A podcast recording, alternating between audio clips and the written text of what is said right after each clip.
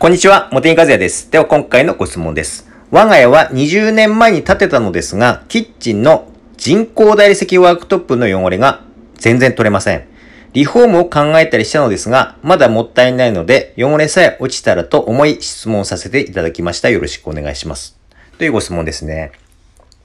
あの、先に確認しておきたいのが、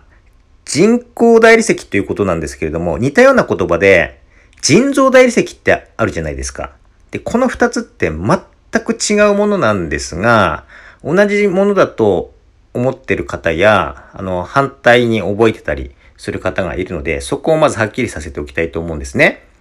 それで、人工大理石というのは、天然大理石調、要は見た目が天然大理石だけれども、素材は全く別物ですよっていうものなんですね。まあ、天然大理石だったらもちろん天然大理石使われてますけれども、人工大理石はプラスチック製品が使われてるんですよ。プラスチック素材。だから見た目だけが同じで素材が全く違うということなんですね。そして、人造大理石は、えー、どんなものかというと、天然大理石を砕いてパウダーにしたものを板状に固めて使っているので、見た目も素材もほぼ同じようなものなんですね。はい。で、今回人工大理石ということでお答えしていきたいと思うんですが、まず、まあ、最悪リフォームをして交換というふうなことを考えられているということなんですが、その前に、あのですね、清掃業の方にですね、相談されるのがいいと思いますね。クリーニング業者さん。あの、磨いて綺麗にしてくれる方がいるんですよ。そこそこやっぱり腕がないと、あとは、あのサンダーとか使ったりしますから、工具とかお持ちの業者さんになってくると思うんですけれども、あの、本当に磨くと綺麗になるんですよ。あの、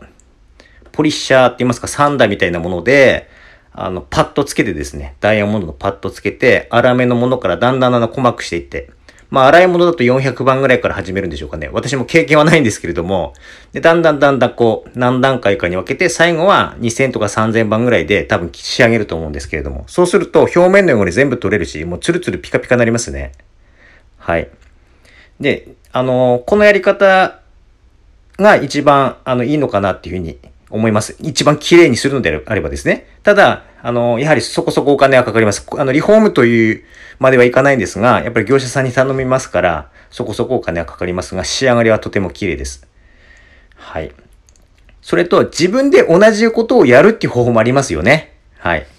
自分で同じことをやるっていう方法もあります。ホームセンターで意識用意できると思います。大きなホームセンターに行くと。それで、磨き方なんていうのは多分業者さんとかが、プロの方がですね、YouTube に動画上げたりしてると思いますし、まあ、ネットでもですね、ブログとかなんかでももしかすると検索して出てくると思いますから、それを見て道具を意識用意されるというやり方ですね。はい。で、いや、そこまで大掛かりなこともしたくないんですっていうことであれば、まずですね、まあ、簡単にできるとなると、まあ、いわゆるこすってきれいにするっていう方法ですからね。例えば、まあ、どこまで効果的かわかりませんが、まずメラミンスポンジ。激落ちくんですね。激落ちくんでこう磨いてもらうというのも一つありますよね。結構、あの、研磨力高いですからね。あと、うーんと、もしかしたらですね、研磨スポンジで人工大理石用のようなものが、もしかしたら専用のものが売られているかもしれないです。ちょっと私も詳しくわからないんですが、あってもおかしくないですよね。だからそういったものを Amazon とか楽天で調べてみるっていうのも一つですね。はい。で、専用の研磨スポンジでこすってみると。あと、クレンザーのようなもの、クリームクレンザーのようなものも、あの、あると思います。だから、スポンジ系でこするか、クレンザー系、クレンザー系でこするか。で、私はですね、我が家も人工大理石なんですよ。